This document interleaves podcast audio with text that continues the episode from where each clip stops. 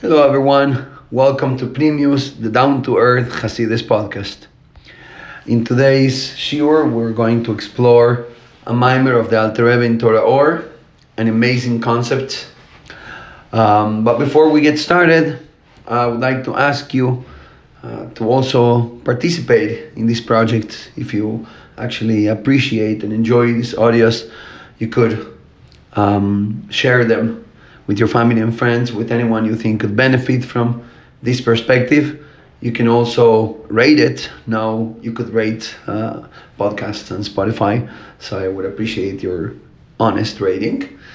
Um, and also, you can always contribute, even a minimal amount, to make sure they keep on coming out. All right, so uh, we know that in Parshas Yisro we have Matan Torah, the giving of the Torah. It's a most important major event in that defines us as Jews. And one of the most common questions we find in Chassidus about this, uh, about the, the giving of the Torah, is that why was it necessary and why was it done with such big, uh, uh, such a big event with like, you know, like a lot of noise and big revelations and things. At the end, bottom line, what Hashem gave them were the Ten Commandments, which are, first of all, simple mitzvahs.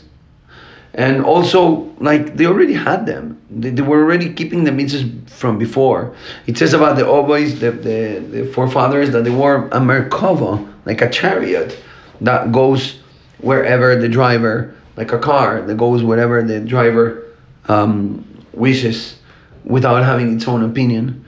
And, and they always were like perfectly doing Hashem's will, even before Matan Torah, the word tzaddikim and everything. And we kept it as a tradition. It was an extended family's tradition, we can call it. Then after Yetzias Mitzrayim, we became a nation. And we already had this, And we kept this tradition for years, hundreds of years. And then all of a sudden, we make a big official thing. Here are the mitzvahs. What's a special thing of that giving of the mitzvahs? What actually happened at that moment? Clearly, what Chassidus is aiming at is that there was something much more than just giving you the law. That already happened before. In an oral way, in a, through the, the, the, the patriarchs and through their teachings and the legacy. But there was something else. It wasn't just giving us the letter of the law. There was a deeper connection. There was a spiritual effect that took place at that moment. And that's what the Mimer comes to explain. Now, in order to understand that, we have to contrast it with what Judaism basically was, meant, looked like before that. What was the, the Yiddishkeit of the Obois? Like when we say they did the mitzvahs, eh, like clearly they didn't do the physical and literal part of it because like they wouldn't, for example, tell the story of coming out of Mitzrayim before Mitzrayim happened. They didn't sit on the Seder Pesach table and say like, oh, in 200 years, our, our grandchildren uh, went out of Mitzrayim. like future and past all together. But in other words, they were connected to the Ruchnius, to the meaning, to the transcendence, to the spiritual idea of the mitzvahs. And in what way? In order to understand that, the Alter brings that it says about Abraham Avinu, Abraham o yohoilech v'nosoya hanegvo. He kept on walking. It was a, Walker, not Johnny. It was Abraham. The one who was walking continuously, going up from Mitzrayim all the way to the Negev. Nowadays, in modern Hebrew, when you say going to the Negev, it means going south, because the Negev is the south of Israel. But Abraham was coming from Egypt, and from Egypt, the Negev is north. Abraham Avinu was a walking man. But says the Alter Rebbe that this walk was not just a physical, geographical movement. Maybe that's why we inherited also that part. We move around the world, and that's kind of like in our DNA. We settle in a place, we feel part for like two, three hundred years, and then on we are to the next station. That's our history has been almost always. But that's not just the physical thing that we the Jews move around. There is something spiritual behind it. There is a meaning. There is a reason. Avraham Avinu was moving up, says the Alter Rebbe, not sideways, not from south to north on planet Earth, but from south to north, a planet myself. Inside of my soul, elevating myself. Now, what does it mean to elevate yourself in your soul? So, in order to understand that, he says the following Look, we got two souls, we have two identities within one entity that we are. We have a nefesh abamis, a physical soul. That's basically the biological force of life that has its own agenda and needs. Not good, not bad. We're not making a judgment. We're not calling uh, high or low. We're just saying the definition. It's an animal that wants to survive, and it's programmed. Um, it has a genetic programming that tells it what to do in order to keep on surviving. And the Nefesh Elokis, the godly soul, the deeper consciousness, your inner search for meaning, that voice that tells you what's right and what's wrong before you even read it in any book, that inner higher human ability of connecting with theoretical questions and searching for the meaning of things more than just eating and and more than just like you know getting the food eating it processing it etc instead of that wondering why. What is the meaning? How should i do it better? Is it correct? Is it not? Now that nefesh elikis that searches for the connection with hashem living inside of that nefesh abamis searching for the next piece of stimuli stimuli say say um, they're kind of in a contradiction but they happen to have to share a roof, the same roof for 120 years, and they're together. And so the Nefesh Elikis feels like in jail inside of the Nefesh Abamis because just like a person inside of a um, um, sack cloth, you put a person inside of a potato bag and and the person will not be able to move comfortably. It will be like his moves will be clumsy. If he tries to grab something or to write and he's grabbing the pen through the bag and like it's all weird and clumsy and and it doesn't work out okay that's how the nefesh elokis feels inside of the nefesh mamis it's as if then the, the godly soul speaks to your animal part and and the animal translates it in an animal way you're like hey what's the meaning and, and the ta'am? What's the, you know, ta'am means the meaning and the reason, but it also means the taste. So you ask your Nefesh Abamis, hey, what's the ta'am of life? And the Nefesh Abamis answers, Coca Cola and Doritos, give me a hot dog. And you're like, no, no, no, you don't get my question. You know, like when you ask Google and the machine is like talking to you, like, no, no, no, you don't get it. I'm saying something deeper, something human. Oh, you mean eating? The Nefesh Abamis only understands the, the practical and animal part of it. As long as it gives me benefit, social position, money, survival, uh, hiring my survival rate, that's fine with it. And the Nefesh Abamis wants to elevate itself, wants to connect to something higher, but it has to do it from within the Nefesh Abamis. You know what's example that Rebbe brings for this? The known, the famous quote from Gemara, there are certain quotes from Chazal that the Rebbeim Poshet loved. They fell in love with, and they quoted over and over. I would do a thing like a, like if I had a I don't know a database with all the Maimorim Chassidus to see how many times is this or that Maimer Chazal quoted in the Maimorim. I think this is one of the top ones. Um, the Gemara says, "Ganvo apum machtarto rachmono kario."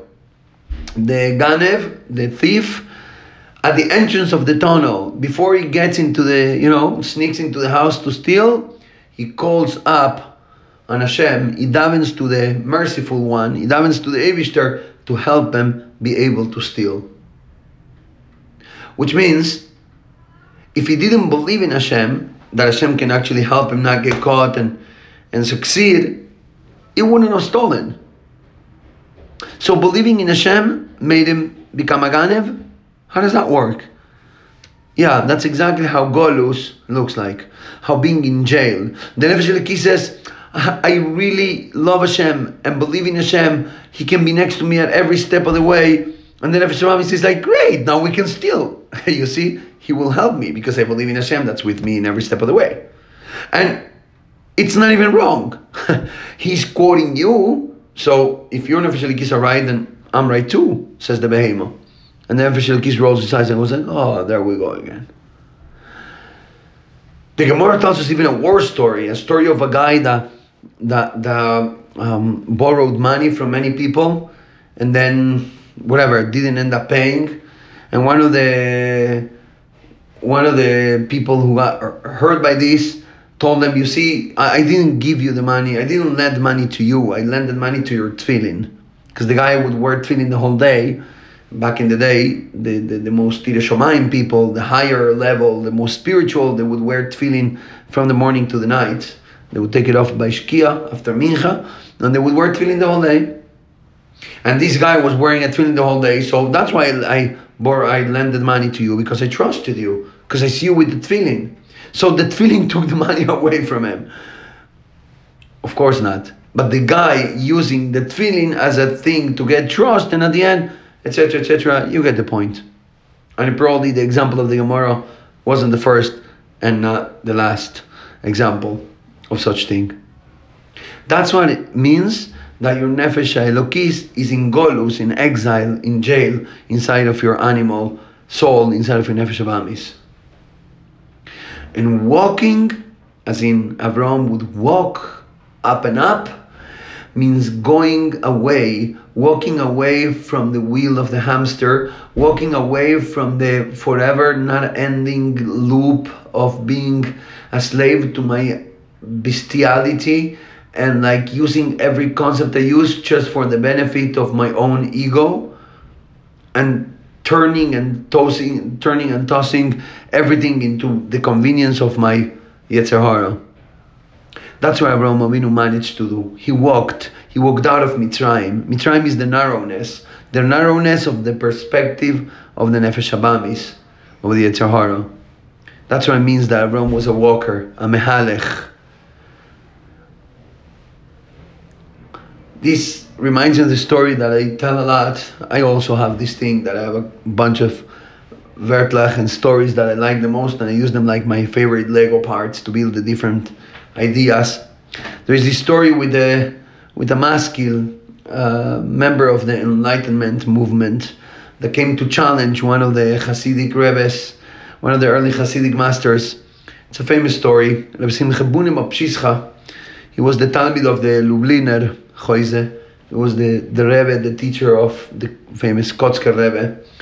In any case, a maskil came over to him and said, Hey, why is it that you're called a big tzaddik and I'm called a big Rasha?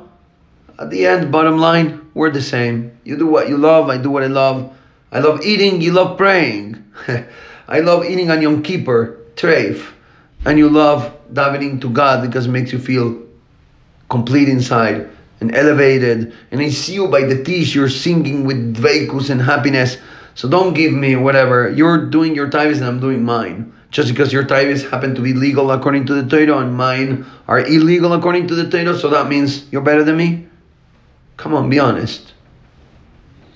And I really love the chutzpah of these maskilim because they bring us such deep and wonderful pearls of knowledge. They extract the best juice of the tzaddikim by being chutzpahdik. And so Rav Simcha looked at him and said, you know what, you do have a point. We're the same. We're both big Baltaibes. I have to be honest, I love what I do. I love Hashem and I enjoy every moment of life that I can be here connected with Him. But you know what? The difference between you and me, what defines defines me as a tzaddik and you as a Rasha, is not what I'm doing or what you're doing, not where you're holding it's something else. The difference is that you got stuck at the very first layer, at the very first level of taiva, just like an animal. The taivas that a regular simple creature can appreciate, and I had to break so many taivas to get to the taiva that I'm holding at right now. In other words, what defines good or what defines good or bad, it's not the absolute value of the level where you're standing. But if you have moved or if you have stayed as a static creature, every other creature Hashem made, every other star, planet, tree, animal, rock, anything, malach, angel, whatever there is out there, They're all static creatures. They all they move around and they fly and they walk and they breathe, but they're programmed and they only do what they're programmed to do and they don't go out of their little line. They're static. They are when they were made, and that's how they started their existence, their life, and that's how they will end it. They don't advance, they don't change, they don't modify themselves, they don't walk. That's what it means to be a Jew, to be a walker, to be like Abraham the walker.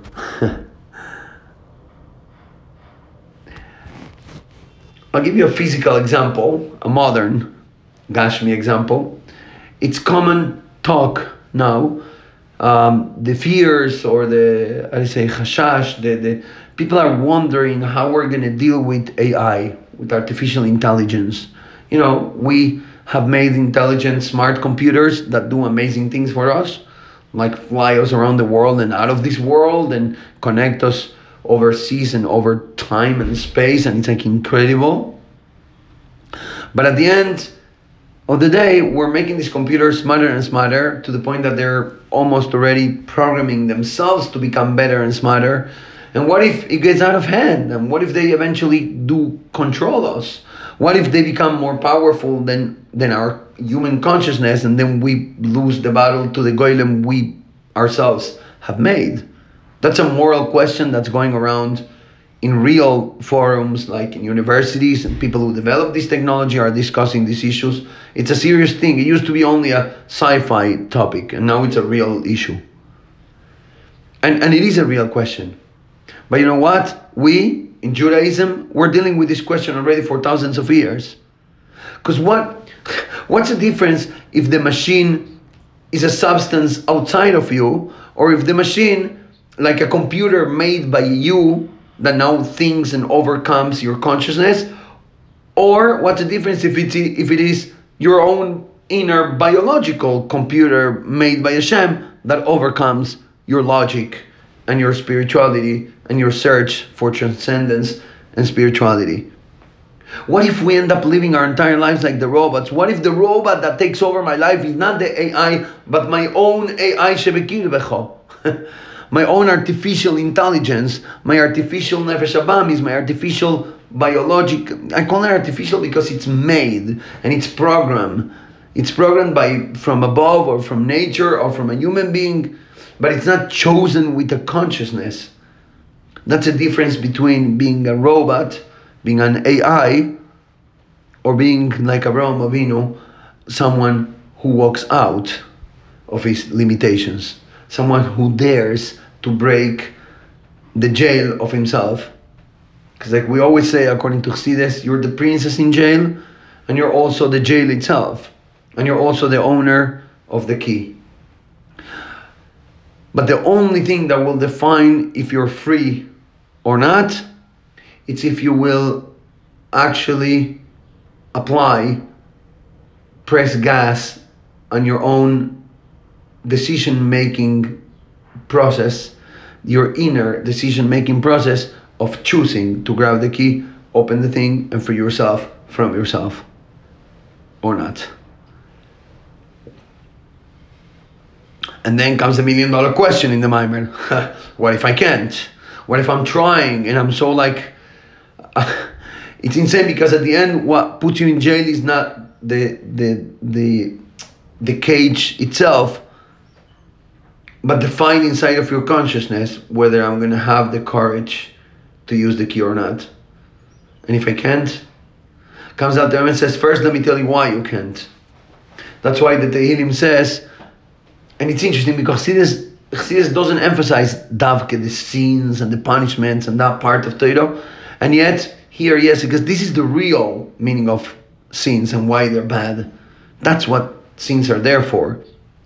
To put a stick inside of your wheels so you can't move. The Tehillim says, Koshal. My power has, um, uh, what's it called? Um, got, have, has gotten weakened because of my sins. When you do an Avera, what you're doing is basically as if you're confirming the fake AI label of the Nefesh Abamis upon yourself, every time you do a sin, you kind of convince yourself, okay, I guess this is who I am. You see, if I do A every day, then I am an A person. If I do B, I'm a B person. So I guess this is who I am because I, you know, I, I do Nefesh Abami stuff. That's a problem with the Averes, that they get into your mind and they convince you that that's who you are. And now you're going to have a hard time reaching out for that key. The Averes themselves weaken you to the point that you can't realize they have the key or that you can't uh, you don't have the courage to go grab it or you're scared to turn it around and then perhaps not know what to do with the freedom of being yourself. What's the solution for that? What do we do with that i'm sorry i'm after it's after the fact you know like i have already weakened myself with Averes now what so i sit and cry that i can be like Avraham Avinu no that's why we got the Torah that's the meaning of Matan Torah. The giving of the Torah in Sinai was the giving of Hashem's light and power and energy for you to break out of that jail.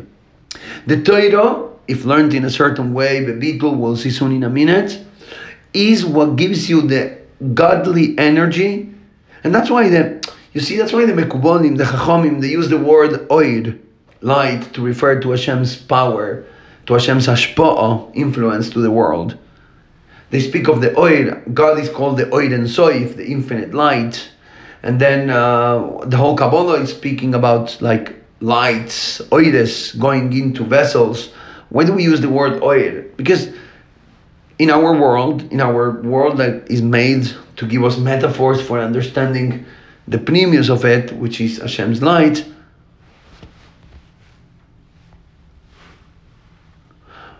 we see the way the sun works and the sun gives light. Now that light turns into energy, for example, for the plants that then grow thanks to the photosynthesis. So basically, learning Torah is the spiritual photosynthesis of the soul. It's using the godly light as energy to grow, to grow out of your own Mitzrayim. But in order to do that, you need to be connected to the high level of Torah. You need to connect to the infinity of Hashem. You need to be able to get a little outside of yourself, zoom out, and look at yourself and at reality from above. This is like the example of that Chosid, don't remember who it was, that came to the Rebbe for the first time. And he, he flew from Russia to, it was one of the first fly, commercial flights, I think in the early 60s. Um, and he was like all excited, you know. He, he, he took a plane, like the first time for most of us. It's like we did it as a young kid or teenager, and he's like, "Wow, you're flying!" But then it was a bigger chidush, and he said, just like the Baal Shem Tov says that from anything you see or hear, you have to learn a, a lesson in a way that's Hashem. So he's like, this was mamish a big lesson in a way that's Hashem. The plane took off all of a sudden it flies higher and higher and higher, and the things look smaller and smaller and smaller. All those buildings, all those things that look huge around you, now all of a sudden they're tiny. But then again, you you you fly to the destination, and then the plane goes down and, and approaches and goes down and further down until it touches ground again and he lands. And now again, the world is bigger. now this world this system, this reality, this nature, this format of existence called me, called the Nefesh Abamis, called human psychology, society, sociology, which is the psychology of societies, and how people work and how societies move around, and how we determine the, the moral values of our lives. And you see, that's the way it works, and that's the way things are, and the world is too big and scary and you know, if everyone around is corrupt and that's the only way to be successful, then I guess I gotta do the same because we're all in the same boat, etc., etc. All of those thoughts, they all break apart, they all fall apart when you take off. When you connect to the highest, to the higher light of Hashem, when you connect to a higher perspective, you look down and you're like, huh, you big world, you big system, you typical way of human reactions. You seem like big, you seem like the system that rules it all, but you know what? I have seen you from above and you're tiny, and I'm not afraid of you. That's what it means. And that's what and that answers an amazing question. Why do we do all these things and is boinenus and meditation and learning chassidus and speaking about spiritual things and Kabbalah and stuff? If then at the end of the day you have to go to the kitchen, cut salad, you know, you eat, you poop, you go to work, and you're anyways a physical animal. So why play this game of like trying to be elevated for a while and then go back to reality and then elevate yourself and then go back to reality? The answer is very simple. You don't have to stay up there. You don't have to stay up in hanging in the air. But if you at least give yourself the ability to transcend and to elevate yourself to a higher and most, more ruchnistic perspective of yourself and of reality, then when you go back down into your structure, you're not addicted, you're not given over, you're not an automatic slave to the workings of whichever system it is you belong to. You're human, you're biological, the computerized, the technology, the society, the human civilization, or whichever thing it is. You're free. Why? Because you're connected to Hashem above. Because you're connected to the Sovev of Kol Almin. Because you managed to become transparent to the godly light that now shines through you. And that's the meaning of Matan Torah. Matan Torah wasn't the giving of the law, was the giving of the infinite light of Hashem into the soul of a Jew to make him forever able to tap, to reach and tap into that infinite power that lets you break beyond and above and transcend the limitation of your own self and be able to be a, a porter of a higher light of high, a higher union. And that's what makes us Jewish. Abraham Avinu managed to do it by himself. We use the power of the Torah, but the idea is the same. First, don't believe your own jail. Second, dare to open it up and walk. And once you're walking, don't ever get tired. Keep on walking because Hashem and His path is infinite. Thank you very much for listening, and Be'ez Hashem, we'll hear each other again next week.